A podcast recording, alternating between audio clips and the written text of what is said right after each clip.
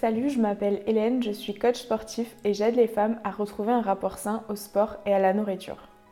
On a souvent l'impression que quand on aura atteint notre corps de rêve, quand on aura le corps parfait, on aura une vie meilleure. On a souvent cette impression que le problème c'est notre physique, le problème c'est notre poids, et une fois qu'on aura atteint notre physique de rêve ou notre poids de rêve, une fois qu'on aura perdu 5, 10 kg, 15 kg, 20 kg, là notre vie sera beaucoup mieux, tout va changer. On pense qu'on aimera ou qu'on acceptera notre corps une fois seulement qu'on aura perdu du poids ou bien repris du poids. On s'imagine une vie parfaite quand on aura enfin atteint notre objectif, comme si tout ce qui n'allait pas dans notre vie aujourd'hui allait changer par magie. Ça m'est arrivé, j'ai réussi à perdre du poids, j'ai atteint mon corps de rêve, et pourtant j'ai jamais été aussi malheureuse que quand j'avais ce corps de rêve. Souvent le passé nous semble beaucoup plus beau que ce qu'il n'est en réalité. On observe ça avec la nostalgie, par exemple, pense à des moments de ton enfance. Souvent, on a des moments comme ça où on a l'impression qu'on avait vraiment une vie super à ce moment-là. Mais en fait, notre cerveau, il modifie ce qu'il s'est réellement passé. Et si tu parles avec une personne qui a vécu la même chose que toi, souvent, vos deux souvenirs vont pas du tout être les mêmes. C'est comme si vous aviez vécu deux expériences différentes. Et je pense que dans le futur, c'est la même chose. Donc on s'imagine que tout va être parfait mais on aura, si on n'a plus ce problème de poids, on aura toujours d'autres petits problèmes. Et si tu n'aimes pas aujourd'hui ton corps, si tu ne l'acceptes pas tel qu'il est, ce sera toujours la même chose dans le futur. Je dis pas que c'est mal de vouloir changer son corps, mais je pense que c'est important de l'accepter, de reconnaître qu'est-ce que notre corps nous permet de faire aujourd'hui et d'arrêter de se concentrer seulement sur l'aspect physique, sur tous nos défauts, parce qu'il y a quand même des choses exceptionnelles que notre corps nous permet de faire. Parfois, on est tellement concentré sur notre vie après. On a l'impression que notre vie va totalement changer si, par exemple, dans cet exemple, on perd du poids, quand on aura changé d'appart, quand on aura changé de métier. Mais si tu n'acceptes pas, si tu aimes pas ta vie, si tu ne prends pas de plaisir dans ce que tu fais maintenant, c'est pas en changeant les circonstances autour de toi que par magie tu vas aimer ta vie, aimer ton corps.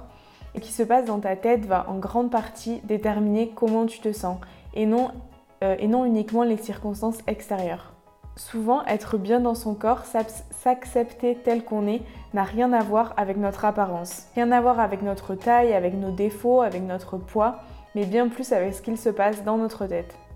Dans l'exemple du physique, si tu discutes autour de toi avec des personnes pour qui tu penses qu'elles ont le corps parfait, qu'elles ont un physique parfait, il y a beaucoup de ces personnes qui ont des complexes, qui détestent leur corps alors que d'autres personnes qui n'ont pas un physique qui correspond aux standards de beauté de la société actuelle sont très bien dans leur corps, ne sont pas obsédées par leur image corporelle et profitent de la vie.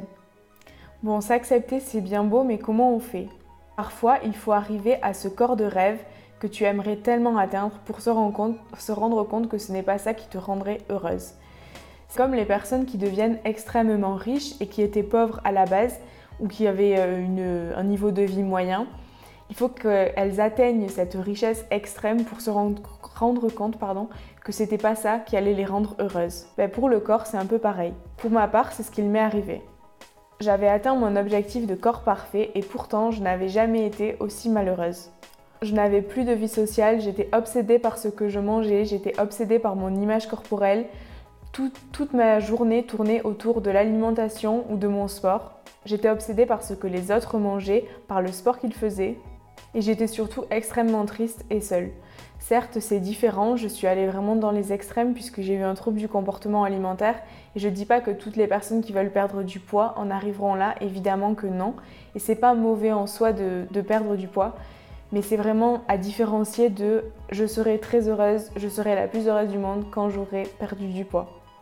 Notre cerveau aime croire qu'on a trouvé la recette magique et aime se dire que tout ira mieux dans notre vie quand on aura perdu du poids. C'est beaucoup plus compliqué que ça. Est-ce que ton apparence corporelle est la chose qui compte le plus pour toi?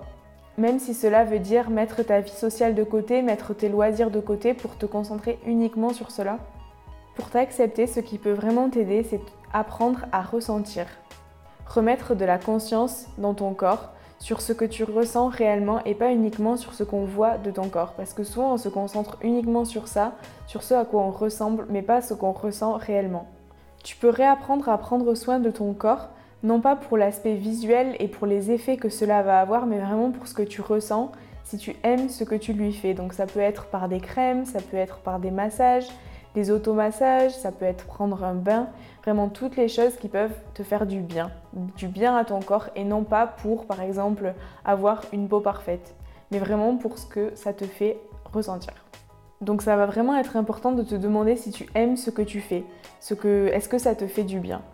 Ça peut être aussi par l'activité physique, donc réapprendre à bouger, non pas pour perdre des calories, non pas pour maigrir, mais pour vraiment les effets que tu ressens dans ton corps.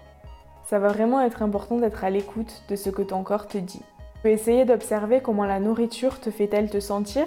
Est-ce qu'après avoir mangé certains aliments, tu te sens mieux que d'autres?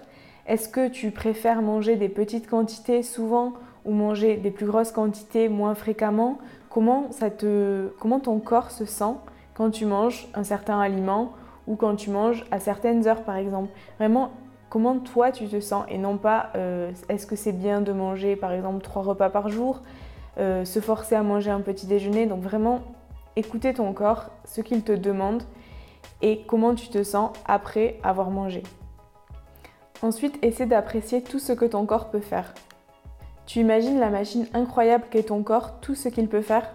Il se régule tout seul, il t'indique quand tu as besoin de sommeil, quand tu as besoin d'énergie, quand tu as besoin de manger, quand tu as besoin de te reposer. Il se répare tout seul quand tu es un peu trop fatigué. Il est capable de t'amener là où tu as envie. Tu peux aussi te lancer des challenges sportifs pour voir quelles sont les limites de ton corps. J'espère que j'aurai pu t'aider. Si tu as envie d'avoir davantage de conseils de ma part, je te laisse t'abonner à mes emails privés. C'est le premier lien en barre d'infos et c'est totalement gratuit. À très bientôt.